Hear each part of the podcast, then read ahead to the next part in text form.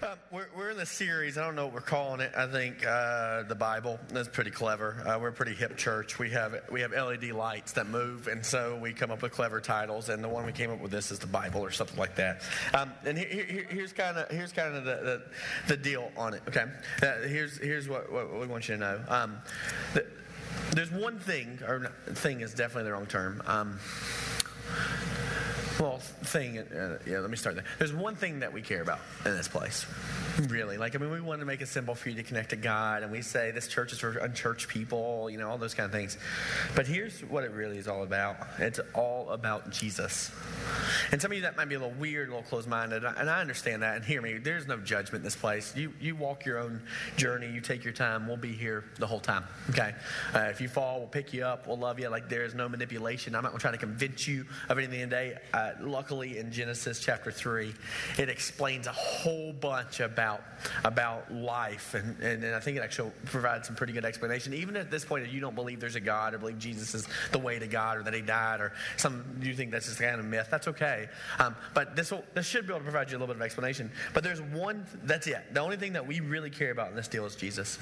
And um, the Bible says that God's thoughts are not our thoughts and his ways are not our ways. As high as the, mountain, high as the heavens are from the earth, so are his thoughts from our thoughts and ways from our ways. And what we've discovered is um, in order to be all about Jesus, we need to figure out a way to get his thoughts and his ways. And luckily, he gave us a way to do that. And it's called his word. So when we say we're all about Jesus, it's hard to say we're all about Jesus and not say we're all about his word, okay? Again, this is not about being closed minded. It's like, man, there's, this is more than just like a, a history book or a how to do book. This literally is a love letter. Kind of creepy for us dudes, I get that. But it's a, a letter, like an absolute letter from, from God to us saying, let me just show you my thoughts and ways. Like if I tried to lay it out on a whiteboard, you wouldn't get it. And if I tried to tell you in 10 words or less, you wouldn't get it. So here's just the story of me, okay? This is his story, right? I mean, he said, so uh, we, we kind of like, okay, in order to understand Jesus fully, we need to, we need to take a look at his word. So that's what, that, that's what we're kind of doing. But even that becomes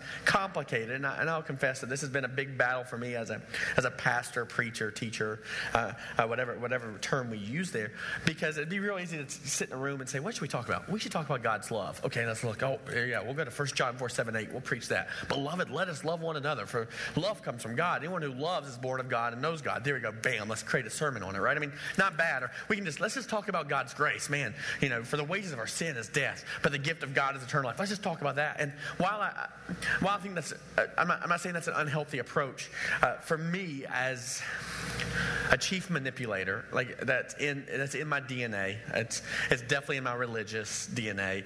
It, it'd be real easy to try to go to a passage and convince you of something to get you to operate in a certain way. And, and that term, that when you go to a passage to pull it out to, to make it say what you want to, is something is called eisegesis, uh, uh not J E S U S, but I S O G E S I S. And that literally means to go and pluck something out of Scripture and say, this is, this is how it applies, right? Which we see in a really murky world where you can take the Bible and lean it in all sorts of different directions and have it say what you want to, and it doesn't say any of those things, right?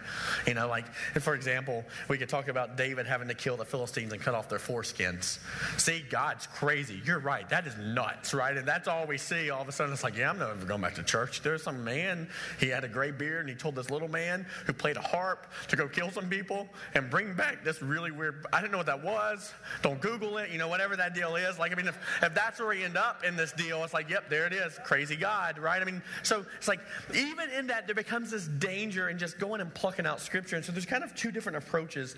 Um, and uh, what we've decided, and we decided a couple years back, is that we would uh, exegetically, so you have eisegesis means to pluck out, and exegesis, or, uh, um, which is E X E G E S I S, means to literally take the word at face value and allow it to speak to us. Okay? Because I don't have any good for you. Like, I can't offer you good advice. To be honest with you, I'm not a good person. I want to be. I try really hard. I fail daily. So for you to, to, get advice from me is actually just really dangerous, right? And so it's like, man, it makes more sense for us to say, God, would your word please speak? No, the problem is, is God's word is big and long. And he wrote every single bit of it to show us how he loved us and to point us to his son Jesus, which means in Genesis, which is the Old Testament, that was all about Jesus. All the way to the New Testament, Revelation, I think there's like 66 books of the Bible. Here's another confession for you, okay? Real quick. I don't know the books of the Bible in order. I actually feel pretty good telling you that. Like, I'm not even kidding. This is such, like this is like one of those messy things as a pastor that like I mean I grew up in church. My dad was a pastor. I did the Awana thing or RAs. I'm a royal ambassador, you know, whatever those things are. Um, I, I, actually I don't remember the, the whole thing anymore. And I never knew all the books of the Bible. In fact, here's the messiest part. There's one time I had to I had to to take a test on it for one of my Sunday school classes to get a like a Snickers bar. Um, and I cheated. that messed up. Like, I cheated on the books of the Bible to get a Snickers bar at church. so anyway, I have nothing good really to offer you. There. I mean, I know them all, I think, for the most part. Um, and so uh, it just made sense that we would start in the beginning and work our way all the way through to the end. And it's going to take us three years.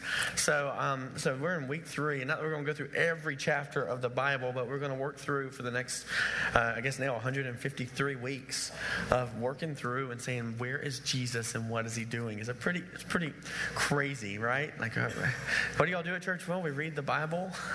you know, that, that's about all we have to offer. But there are there are fancy lights. you know, I think they play drums. It's crazy. Um, and the other side of this, so you'll know, if you're a mom or dad, or if you happen to ever bring a kid here uh, through fifth grade, know that they're doing the same thing. Know that even in this moment right now, they're reading through Genesis three.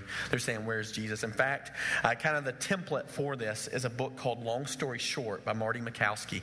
Uh, if you want to go to our website or go to Facebook, the Connect City Church or Facebook, you'll see that book. And we are recommending that you go and you grab that book. If you have kids, there's a devotional that you can work through every day of the week. Uh, the same conversation we're having here, minus the foreskins, okay, um, is happening. I just want to be clear there. It's happening up there in our in our kids' space. In fact, they were they actually were participating and worshiping with us just a second ago, and now they're back in to the, the, the kids' space upstairs working through the same material. So you'll be equipped to have these conversations with your with your kids. So please be brave enough to say, ask your children, hey, what did y'all talk about today? And you'll know exactly what's going on, and you'll be able to talk to them about it. So that's there. And so now here we go to Genesis chapter three. And it took us a little while to get there. Um, and here's kind of here's, here's kind of the plan. Okay, let me fix this real quick.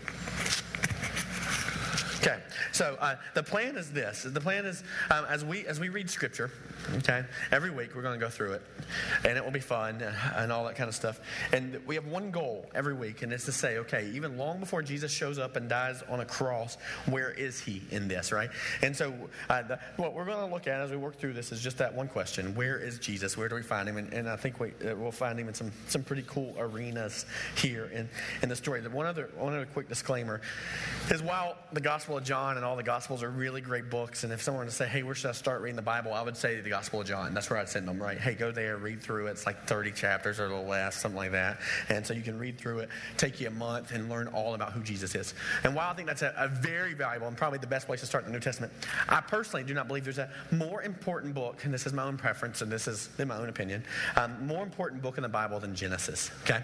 Because it gives us a foundation to explain why are we so messed up and why do we do the things we do? What we find in Genesis chapter 3 is straight out of a soap opera, right?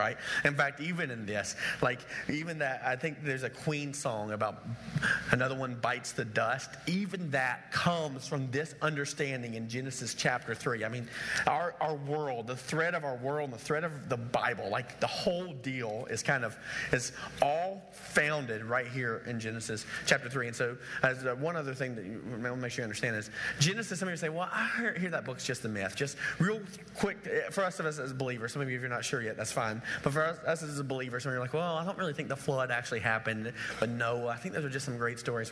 There are some, some quick things I just want to, want to point out very, very briefly in this. The first one is Hebrew folks, when they wrote this, had no understanding of myth.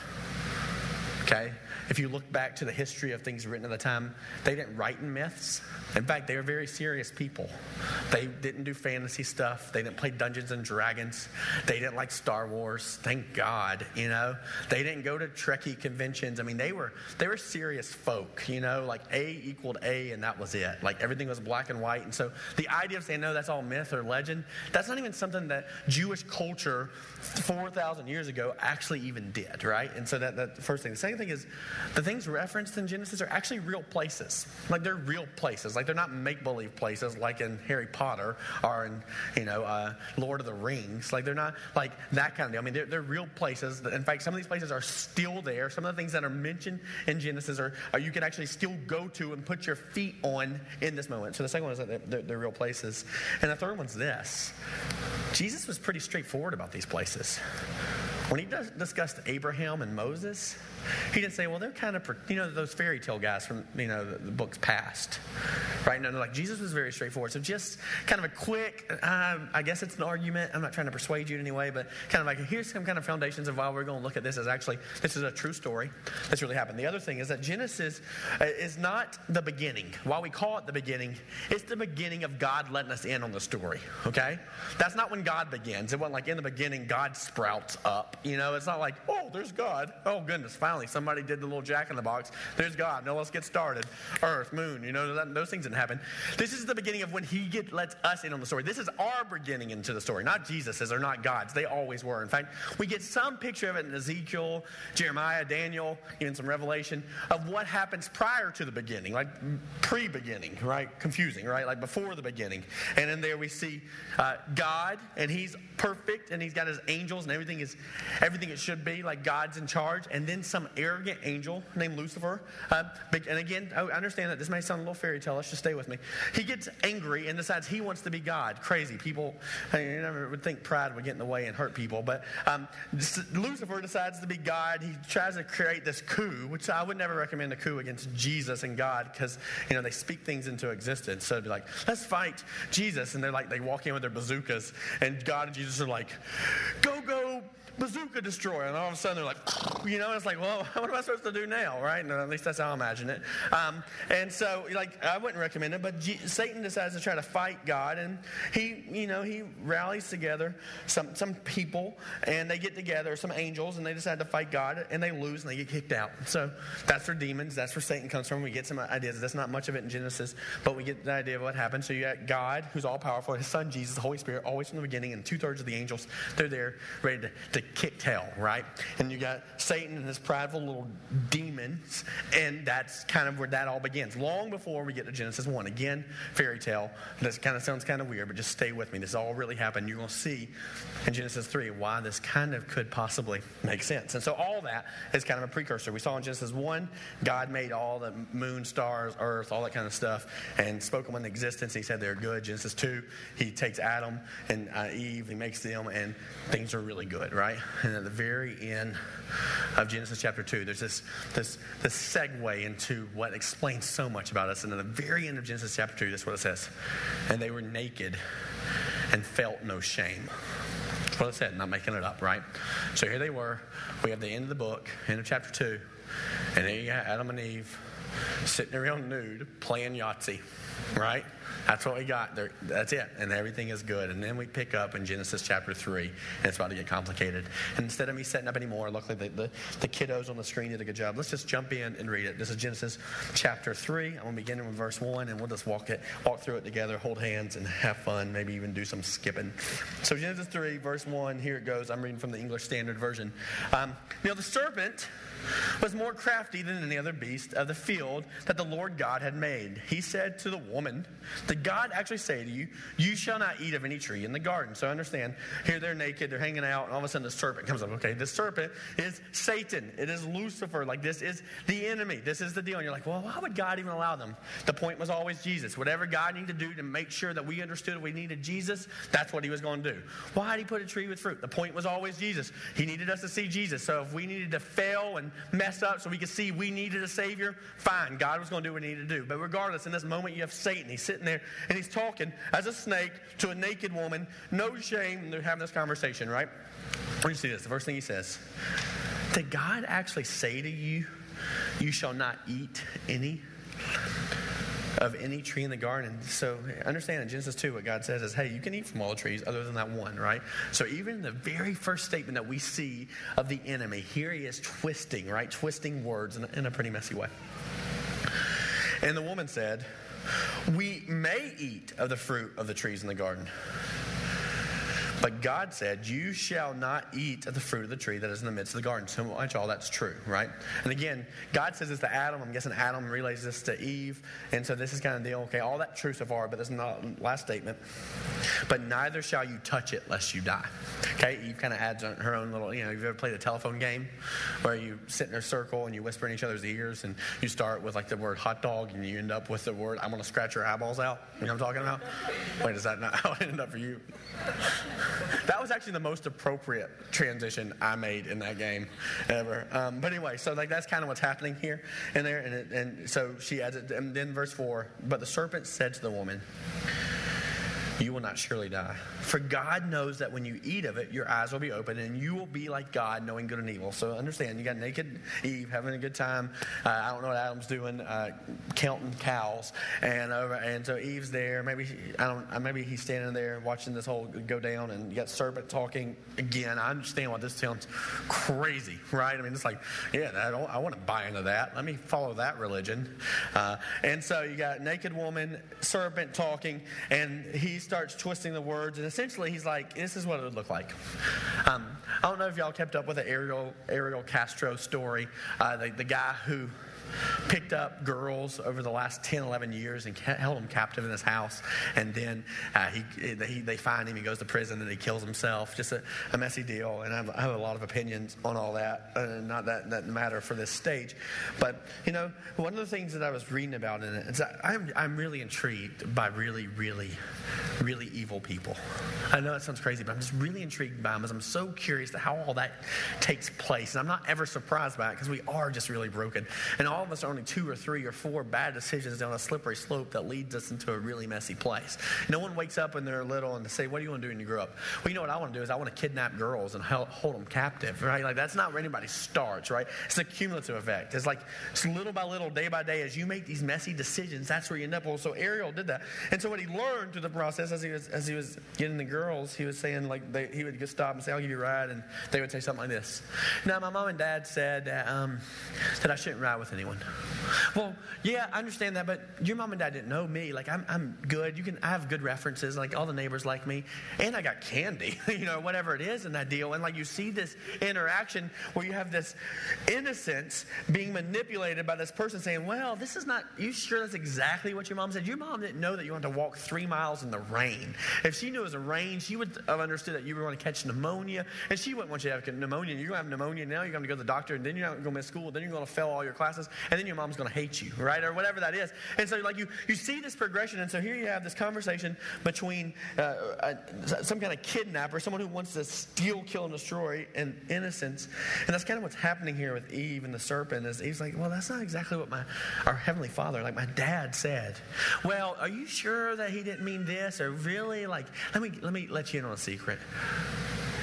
They really don't, like your parents don't want you to ride with me because they want life to be harder on you. Because they ride in cars. And if you ride in a car, then you'll be like them, and you're not capable of being like them. And they're like, oh, I'll show them. You know, like, so you see this interaction, this person just kind of pulling at someone's pride and saying, look, let me just tell you what's going on. I've known God a lot longer than you have. And here's what I know about God He's really into himself, and He doesn't want you to have any fun. Right? I mean, haven't you kind of heard the same story about God? Either he doesn't exist, or if he does, like, man, I hear he's really stuck on himself. And he gives us all these rules because he wants us to be miserable. Right? He like puts us in these little boxes and says, You stay there. Right? Like and really, like the reason he does that is because he's really insecure and he doesn't want you to be like him. And so here's this conversation between Adam, I mean Eve and the serpent. Really, he's dangling this carrot saying, Like, you don't understand, like you, your problem, which is funny because this is all of our problems, right? I mean, even this is what the world will tell you. This is a solution to your problem. Eve, you just need a little bit more self esteem. You know what? You're really insecure. Like, you should be more confident in your decision making. Like, go with what you feel. Eve, just follow your heart. It always leads to a good place. Like, I mean, right? I mean, isn't that kind of the conversation we have? That that's even the good advice or the advice we like is just follow your heart. Please don't follow my heart. Really, if you follow my heart, you will be 700 pounds, and all you will do is sit in front of a couch and eat cookie cream, cookies and cream ice cream, right? Straight from the carton, because that's what I feel like doing every day. I'm not even I'm not even being funny there, right? And so it's like, here's the deal, and like, so this is what you know, this servant saying, eh, just follow your heart, and let's, let's, let's keep up. Um, for, uh, but the servant said, You will not surely die. For God knows that when you eat, you'll be like God, knowing good and evil. So when the woman saw that the, the tree was good for food, and that it was delight to the eyes, and the tree was to be desired to make one wise, and to make one wise, she took of its fruit and ate. And she also gave some to her husband who was there with her, and he ate. This guy's just watching football. Hey, honey, eat this. Oh, okay. Mm, mm, good. Mm, mm. You know, so he's got this. He's got this fruit, and one like, mm, mm, good. This goes well with my turkey leg. you know.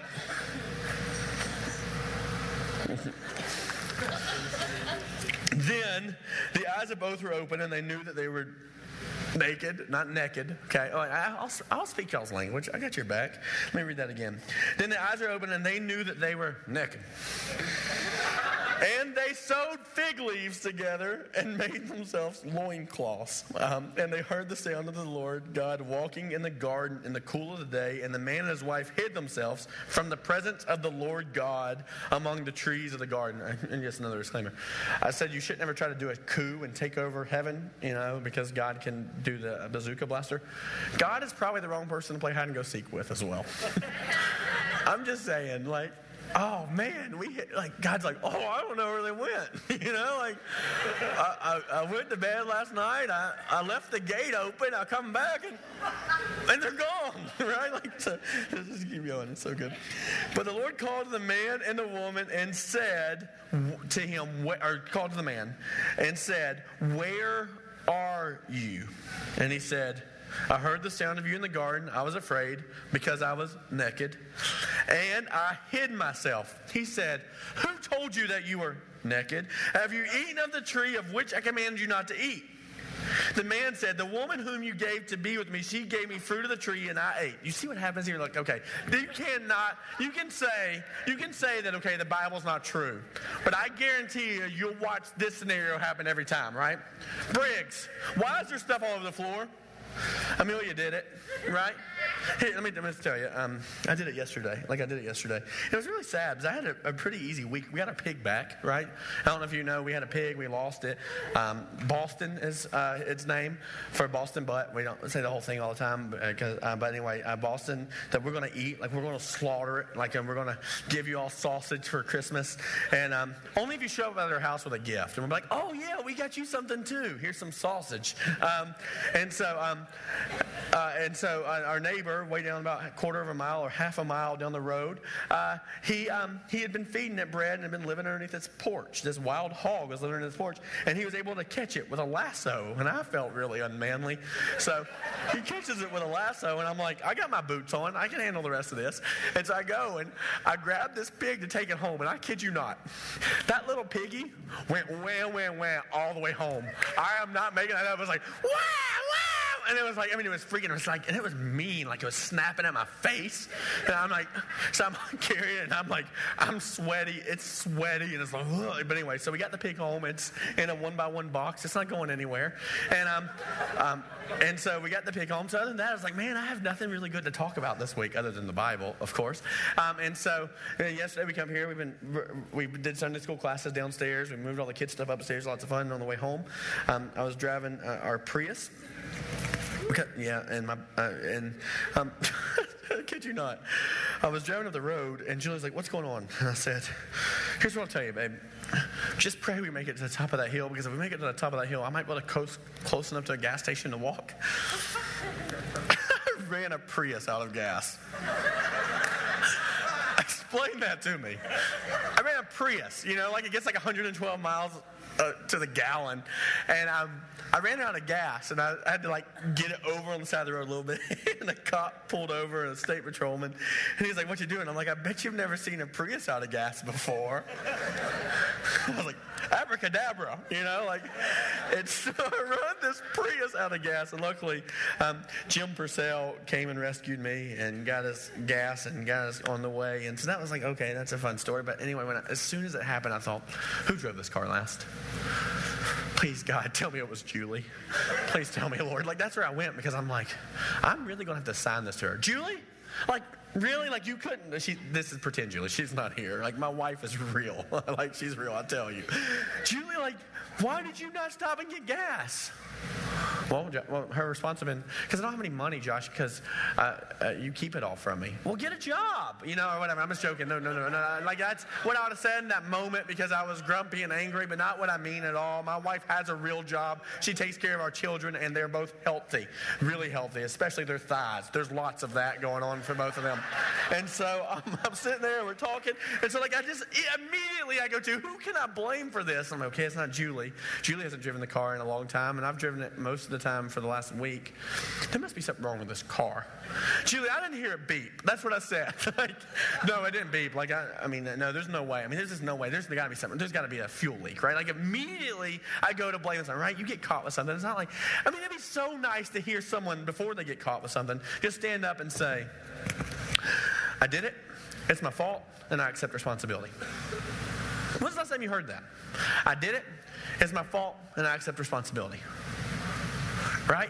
You know, like typically it's, well, yeah. Or even if we do that sort of, right? If we think we're going to get caught, we confess it. But just enough of the information to kind of hold us over, right? And let me tell you this about it. Uh, I may have fill in the blank, right? And just a little bit of information because here's the deal.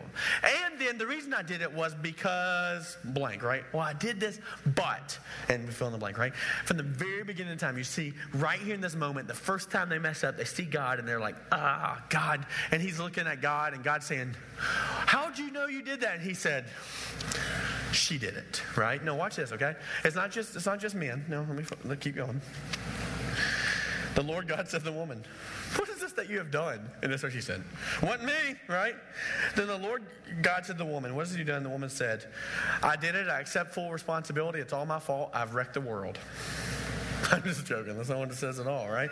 The serpent deceived me and I ate, right? The serpent did it. No, the man goes, no, woman. The woman says, nope, serpent, right? We understand this. We live in this. We experience If you have kids, you understand it. If you don't even like look at yourself, look. The deal is we hate pride, right? We hate when our kids are prideful. We hate when our spouse is prideful. And we can call it out real quick, but none of us like to acknowledge that it's our problem too. We're real good at pointing out other people, right? Same thing. Hey, let me call this out. This is her fault. Nope, this is the serpent's fault. So all of a sudden we have this blame game going on. Look what it says. The Lord God said to this, okay? And all of a sudden we get into, okay, he God kind of gets to the bottom of it, like Judge Judy, okay? And he says, okay, let me just let me just have a ruling here. The Lord God looked at the serpent and said, because you've done this. Cursed are you above all livestock and above all beasts of the field. On your belly you shall go, and dust you shall eat all the days of your life. I will put, pay attention to this, enmity between you and the woman, and between your offspring and her offspring. He shall bruise your head, and he, you shall bruise his heel. Okay. The word enmity there means separation, like conflict. Like there will be a battle between you. Like between now and then, there will be a separation, and you will spend all your journey trying to get at them. Right? So he says, Let me just explain to you what's about to happen. Let me tell you, like this was going to be good. This was going to be heaven on earth, right? Like everything was going to be good. Like the garden, Eden, like the food just falling from her prime rib every night if you wanted, or you know, if you don't like the fatty meats, okay, fine, fillet, whatever it is for you. Like whatever you want, you can have. It's good. Don't have to work for it. Don't have to sweat. You can just be naked, right? You don't have to shave underneath your armpits. Nothing. Like it's just all good, right? Like everything's good everything's nice, everything's perfect, all those things, right? Everything's good. And then you messed it up. And let me just tell you what's about to happen. And so God lays out the result of us just being really messy, broken people. And he says, I will put enmity between you and them. I will separate you. And there'll come a day. Let me read it.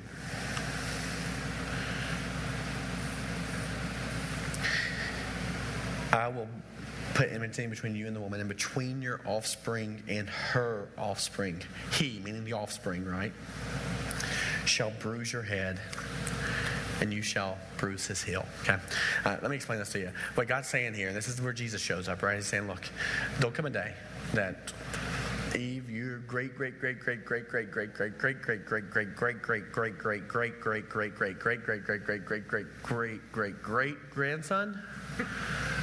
is going to show up. And he's going to be born in a manger.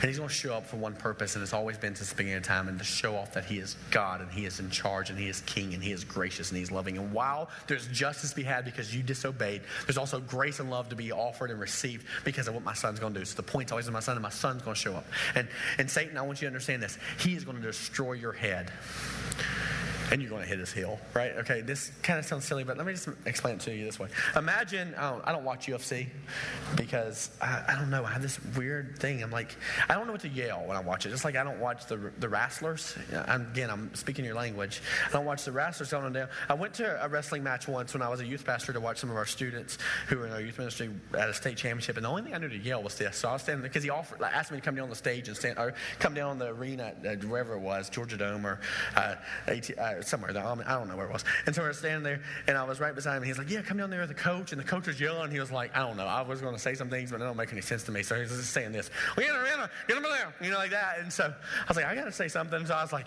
"Thomas, rip his head off! Rip his head off, Thomas!" Because that's all I knew to say, which I don't think you're supposed to say in wrestling. I mean, that would have been crazy, right? Like, uh, trust me, I know exactly what it looks like to be indoors and a head be slaughtered and blood shooting everywhere. Uh, you can, um, no, it was from a couple weeks ago. It was a chicken. Okay, not, that big of a deal. Um, so I was watching the, the deal. And so I don't really know, but imagine like UFC. I do know that I watch SportsCenter enough to watch the weigh ins, right? So imagine this. Imagine the weigh in, the two guys, you know, they get right in each other's face. You know I'm talking about? They stand on each other's face. And like, it's so funny. I wish I could be in that position one time.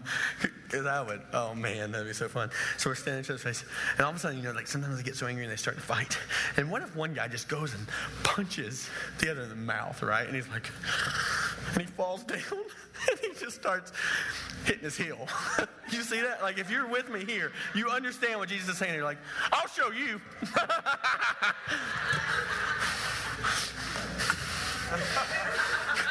God won't mess with me no more, right? So this is what Jesus is saying in the middle of this moment. It's like God's saying, look, here's the deal. You're going to be swatting at his heel, and he's going to destroy your face, right?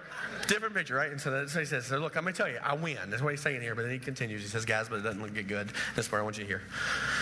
To the woman, he said, I will surely multiply your pain in childbearing. and pain you shall bring forth children. Your desire shall be for your husband, and he shall rule over you. Guys are like, yes, verse 16, baby. It says you're to, you're to you're going to desire me, right? Your desires before your husband. Huh, yeah, you know. That's not what it means, okay? The same term is used again in, in chapter uh, in, in, chapter 4 with Cain and Abel. You'll hear about next week. Joseph's going to teach you on it. Um, uh, it says that Cain desired to rule over Abel. That's actually what that term means. It means the husband wants to rule over your wife. And now you guys are like, yep, that's what I meant. I knew that. Because here's what we know, right? A happy wife is a happy what? Life, life sounds better here. Okay, I mean, house works, but it's a little more, a little more catchy. Happy wife is a happy life, right? And that, um, and so we know that. Have you ever heard a happy husband is a happy house or whatever? Nope, nobody cares, right? Because here's nobody cares. It's like, man, if only my husband were happy, everything would be good. Nobody ever says that. If a man says, well, I can just be happy, everything will be good here. No, it's a happy wife is a happy life, right? And so here's what we see here. Okay, so ladies, you're going to be a little offended, but not too much. What you notice throughout the history from this point forward is you um, there's this little three-letter word that I, I think um, explains a lot of how this happens in our life. Um, it's N-A-G. Do y'all know that word? Nag. It's not. It's not a. It's not a noun. Okay. It's a verb. Okay. I mean, it could be a noun, but I'm not meaning it in a noun in this in this form. It's nag, right? Like you see this. You see every day like this. This is battle. And ladies, you don't have to be honest here. Don't raise your hand. This isn't. It's not even rhetorical. I'm just going to call it out on you, and you can write me a, a messy email and nag me. you can write me an email and prove me right. That's what I'm trying to say here. Um, You're kind of stuck. You didn't say anything about punching you in the face, right? But there's this little thing that there's just something in us that, hey, hey, here's a, and you feel this, like you want a strong, like, like courageous, bold, decisive husband. but you still also want to tweak it a little bit, right? You, you feel like, like, oh, yeah, man, why can't you be more brave? Or I am, but every time I do, I get this. Well, why can't you just deal with that too? I try to every day. Happy wife is happy life, right? And so you wrestle this. And here, here's where we end up, right? Now, it's not bad or good, it's just truth. We end up here. okay, you win, right? Well, I was, oh, okay, yeah. That sounds great for dinner. Yeah. Oh, please let us watch that movie. you know, please, like, I have been reading more about the notebook, and I just, look, if Nicholas Sparks has written it, I want to see it. Okay, babe? Right? That's where we end up. That's just where it is, right? Okay, whatever. You know, that's where guys go, okay, whatever, right? And women are like, yep, so there it is. We want, you want a strong husband, but you also just want to tweak a little bit, right? Again, from the beginning. Tell me it's not true. And I'm saying, here's the deal. In the Bible, from the very beginning, that's it shows up. No, no, guys, that's what it says next. To the woman, he said that. Uh, he also, uh, he'll multiply your pain during childbirth. I don't really buy all that. I, have been in there. It seems really easy. Um, I'm just joking. Uh, whoa. My wife had like 47 hours of labor for two kids, no meds, right? Happy wife is a happy life, right? Oh, stay with me. Stay with me. Hey, let's just go ahead and hit the recording, cut this thing off. And we're not, this is not going on the internet. I'm just joking, not really, but. And he said this, and to Adam he said, Because you have listened to the voice of your wife and have eaten of the tree of which I commanded you, you shall not eat of it.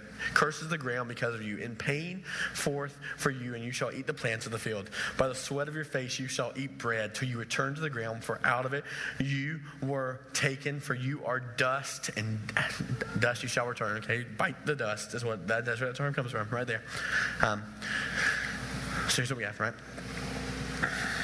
So he's basically saying, hey, Adam, here's the deal. Like, this was really good. All these animals came to you. You got to eat beef. You had all this fruit. Now you have to work for it. I, you know, I moved to Summerville, and I get that. Like, twice this week, earlier this week, the cows got out. Um, and I have someone to blame for it. Uh, and, um, and I had to chase them through the woods in the middle of the night. And the only thing I knew to do is thinking, okay, the mama cow's looking for the baby cow. So I was just running through the woods going, that's all I got, right? And like I'm chasing it and throwing sticks. And I can, God, like this thing is 1,200 pounds. Please don't let it like slaughter me in the middle of the woods in the middle of the night. This big black shadow just ruined me. So finally I got back in. Everything was good. So I was like, oh, that's good. Not too bad. Not really not much to talk about. Yes, it's hard work, but whatever. Well, um, I got a call this morning about 9 from 911 in Chattooga County saying my cows were in the, the middle of the road.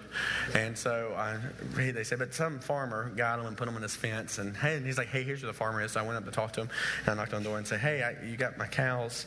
They're over there. They look really nice. Aren't they sweet and loving? And um, do you mind if I leave them here till after church? Because I got to go do the Lord's work and I'll come back and do, you know, the man's work. And so I'm going to go do that and come back. And he said, how'd they get out? And I was like, um, uh, the, the, the, gate was left open? And he said, well, uh, the, the, the, the, gate, it, it, was left open. You ain't much of a farmer there, are you, boy? and I said, no, sir, I'm not. you know? So I'm like, you know, here I am. Like, I'm like, oh, I get this. Like, it is so much work. Like, why can't it just be easy? Why can't my cows just come to me and I go, here, hamburger, here, hamburger, come here. And then I'm like, I'm ready to eat you. And all of a sudden, just skin peels off. All the organs just like disintegrating. There's just all this great red meat, right? And like, why can't it be that way? No, there's hard work, and we get that. We get there's hard work. And in the beginning, it wasn't supposed to be that way. In the beginning, it was us and God, and we just mess all that up. And so God just lays it all out, right? And then continues. Here's what he says. The man called his wife's name because she was the mother of all living. And the Lord God made for Adam and for his wife garments of skin and clothed them. Okay? Let me read it. Then the Lord God said, Behold, the man has become like one of us, knowing good and evil, and lest he reach out his hand and take also the tree of life and eat and live forever. Therefore, the Lord God sent them from the Garden of Eden to work the ground for which he was taken. He drove out the man, and at the east of the garden, he placed the cherubim and a flaming sword that turned away every, every way to guard the way to the tree of life. So he basically said, Hey, you're not here anymore, right? But there's a unique thing that happens. We see in verse 15 that God says, Yeah, this really stinks, but there's going to be a better option. Then we see again in. Um, at the end of this, it says that um, God literally takes their fig leaves, right? And he slaughters animals. Like literally, this is the first blood sacrifice we see to cover their bodies. Like a pretty cool deal of even foreshadowing saying this is also where Jesus is. Because what God is saying is, while this is a band-aid to fix it, it's going to take death to fix your, your mess. It's going to take a sacrifice of some kind to cover you up. There will be a bigger one that won't just cover your body so you won't be ashamed. There'll be a, a, a blood sacrifice from me, from the God of this universe, that will cover every bit of your shame, right? Like that's the picture of this. Like that's what's happening before then. And this is this is really what it's all been about. If there's a way to describe our life, it's this. Since Adam and Eve ate that fruit, it's all been about fig leaves. It's really what it's all been about, and that's what we can all define it as. That's our worldview. Like that's what we live in. Is it's all about fig leaves? It's like what do we cover up? How do we put it in a certain way so it makes us look good, or how do we cover whatever else we need up? Like it's all about fig leaves. I'm not talking about just our body. I'm talking about what we pretend about. I'm talking about our Facebook statuses. I'm talking about how much money we say we make. Right? And you fill it out. You're like, oh yes, good. That says twenty four nine nine nine. Well, let's round up twenty five. So now I can be in the twenty five to fifty thousand category. Right? It's like even those things. Like somehow we believe it makes us look better, and we spend all this time and all this energy and trying to do things, and all we're really doing is taking fig leaves and covering up all how nasty and ashamed we really are. And we see at the end of this chapter, right? We see in the end of this deal what actually happens is we see that God says, "Look, let me let me make a better sacrifice on your behalf." While this doesn't cover up all your shame and fix everything for all eternity, it does fix your shame in the day. Don't wear fig leaves. And you literally see him slaughter animals and put skin on them to cover up their shame.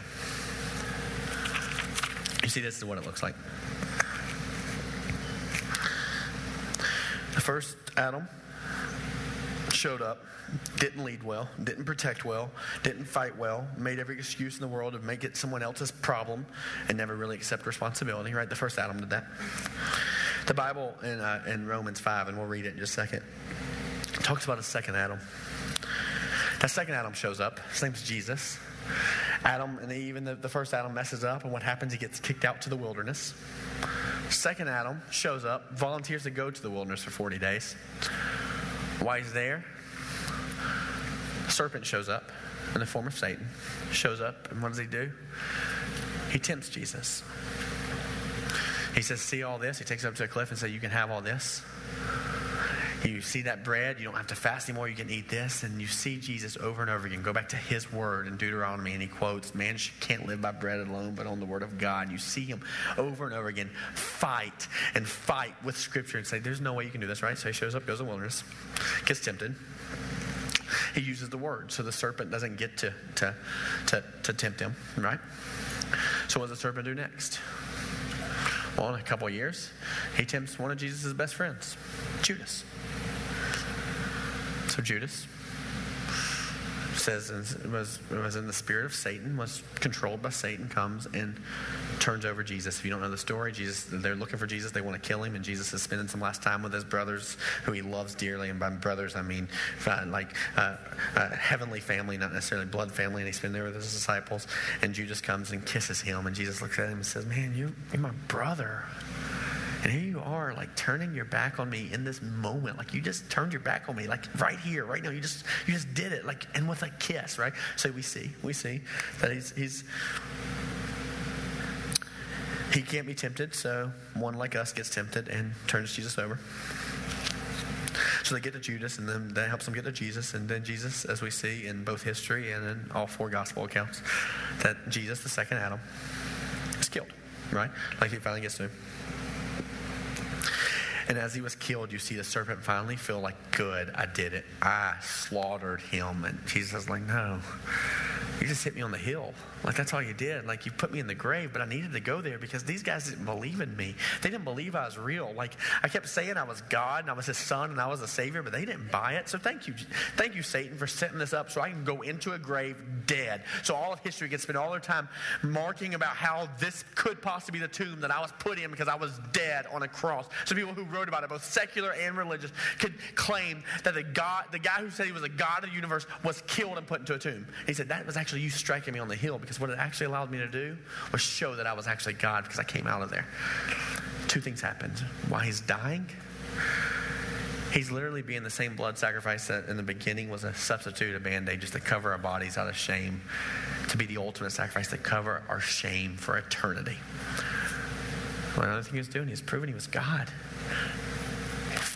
You see, as one man, Adam got us into this. That's why we blame other people. That's why we hide. That's why we have to work. That's why childbearing stinks. That's why we nag. All those things. As one person got us into this.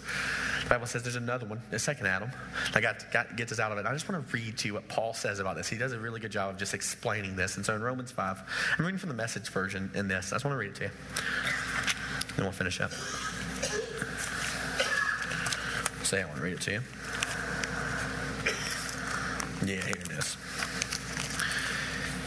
Romans 5, verse 12, it says this. You know the story. It says Paul writing to us today, right? I mean, obviously it was to the Romans then, but God and all of his infinite wisdom and providence decided that this would be a part of us, him explaining his thoughts and his ways to us, right? That's why he says. You know the story of how Adam landed us into the dilemma we're in. First sin, then death, and no one exempt from either sin or death. That sin disturbed relations with God in everything and everyone. Okay, sin did it, right? But the extent of the disturbances was not clear until God spelled it out in detail to Moses. So God has Moses write the book of Genesis. Let me just tell you how this all happened, right? So death, this huge abyss separating us from God, dominated the landscape from Adam to Moses. So death separated because we died. God keeps us out. We can't be like him. God's perfect. And because he's perfect, there's consequences. And the just God, we don't want him not to be just because then he, that makes God a pansy. We don't want God to be a pansy because he spoke the world into existence and he's in charge. If he's a pansy, we can run over and we don't really have a God. We play our God. And if we play God, we end up flat on our face, right? So that's not what we want anyway. So he's saying, man, God being perfect separate us, right?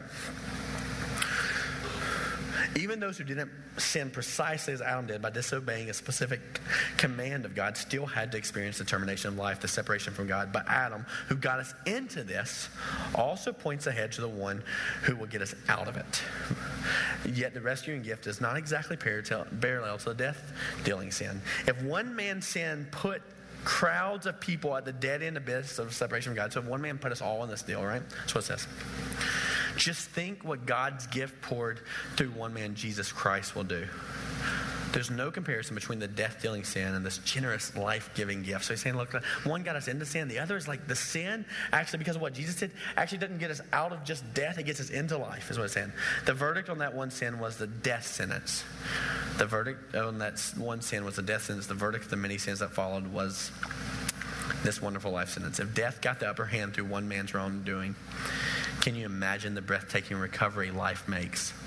Sovereign life, and those who grasp with both hands this wild, extravagant life gift. This grand setting, everything right that one man, Jesus Christ, provides. Here it is in a nutshell. Jesus, as one person, just as one person did it wrong and got us in all this trouble with sin and death, another person did it right and got us out of it. But more than just getting out of trouble, he got us into life. One man said no to God and put many people in the wrong. One man said yes to God and put many in the right. All that passing laws did against sin, all that passing laws against sin did was produce more lawbreakers. But sin didn't doesn't have a chance in competition with the aggressive forgiveness we call grace. Where it's sin versus grace, grace wins hands down. All sin can do is threaten us with a death, and that's the end of it. Grace, because God, God is putting everything together again through the Messiah, invites us into life. A life that goes on and on and on. World without end. A couple weeks ago, um, I shared with you a quote, and, and I basically said, here's what contentment is. Now, if, if God hasn't provided it for you, you don't need it, right? Contentment, that, like to understand, if God has not given it to you today, it's because you don't need it today. That's it, right? Let me, let me add to that. And let me tell you what pride is then. Because this is what got Adam and Eve in trouble. This is what got Satan in trouble. And this is what gets us in trouble. And here's what it is Pride says this if God hasn't provided it, then go get it yourself. Contentment says if God hasn't provided it yet, you don't need it yet. Pride says this if God hasn't provided it yet, then go get it yourself. Adam and Eve chased after the fruit. And, you know, I, God asked a pretty interesting question at the end of it, and He says, Where are you? Not because He didn't know, but because it was pretty important that you asked that question. And for us in the deal, I'd say the same thing. Where are you? You see, because here's the, here's the picture. We think of Jesus, what Jesus did. We talk about Jesus saving us. We talk about all those things that Jesus did, and we talk about Him saving us, and Jesus saved us. And here's kind of what we picture, right? We picture that we are a little messy, like we were having fun on a boat. Maybe it was Fourth of July, and you're at Lake Lanier, wherever it is, and you're in Cocktail Cove. Maybe you've had a drink or two more than you should, or whatever, and you're just dancing around, and you fall out of the boat, right? And you're like, oops, so you're out of the boat, and you're kind of swimming, and then you stop swimming, and you start drowning, you stop falling back and forth just a little bit, right? Like so you're in and out, and a little bit of water's in your lungs, and all of a sudden Jesus shows up on the boat and says, I'm Jesus. And then he throws you a life preserver, and, and like you get it, and you're like, Thank you, Jesus. That's so great. Jesus saved me. You know, whatever it is in the middle of that moment, we're like, Jesus saved me. That's so good, right? And that's what we kind of think of Jesus saves because we think we're not really that bad. Maybe we messed up a couple times. All we really needed was a life preserver. No, here's actually the picture. You're on a boat, okay? And you fall out of the boat. The boat keeps going and it goes for miles, and you're just left, right? You're just left, and here you are in the water. And after days in the water, you get you run out of energy trying to do it all yourself, trying to figure it all out. All of a sudden, you just kind of surrender and say, "I can't do this anymore," and you start to fall. There it is, right? Yeah. And so you start to fall into the water, and then water fills your lungs, like completely, right? And you keep gasping for air. Those last ones, and finally, after a long time of bobbing up and down, you just completely give up. Water completely fills your lungs, and you die. You code, you're dead in the middle of water all by yourself. Okay? And for a while, you kind of float on top. But then water continues to get into your body and then fills you all the way up and you sink to the bottom of the ground. And you're there for days, months, years, I don't know to the point where bottom feeders start feeding off you in the ground, dead and nasty. And here's, here's really the story of Jesus. That's who you were. That's who you are. Dead, hiding, ashamed, broken, and lifeless. One man got us into sin, into death, right? Lifeless. And then Jesus goes in. I don't know how he does it. Goes in, says, Go, go, Jesus arms, reaches all the way down into the bottom of the floor, pulls you out, brings you back to the ground, and doesn't give you CPR to resuscitate you. Literally rips out your organs and rips out your heart and puts in a new one and breathes life in you, and then you wake up. That's actually the gospel. The gospel isn't Jesus throws you a life preserver and fixes you. The gospel is you're dead. Sin has broken you and you know it. That's why we hide. That's why we have a bunch of, you know, fig leaves trying to cover us up because we are dead in our transgressions. And Jesus comes in and doesn't just give us a life preserver, He gives us a brand new life and heart. He makes all things new. Doesn't just renovate, He doesn't just throw in a new part. He makes you completely new. And then what Romans 5 says is, You were this. And because of what God is offering you, you get this. And so when you see people worship Jesus with their hands lifted, it might creep you out a little bit. You see people really, really passionate about his word, say, no, no, this is God's story. You're like, that seems a little weird. Forgive us because we really can't help it. When you understand that we are dead in our sin and our trespasses and God breathed life into us, we can't help but worship that God. We can't help but talk about that Jesus. And I know we go to school, we go to work, we have all these other things. But when you see that you were dead and that you were on a trajectory to spend eternity in an abyss separated from a perfect and loving God, and you see that Jesus comes in and makes you brand new, it's hard not to say, okay, Jesus is all about you. And so that's the question for you as you're hiding in the leaves right now. Where are you? Where are you? Not because Jesus doesn't know, but because most of us don't. I'm saying, God, I'm hiding because I don't have it figured out. Good. Good. Neither do we, but we can trust Jesus fully. Let's pray.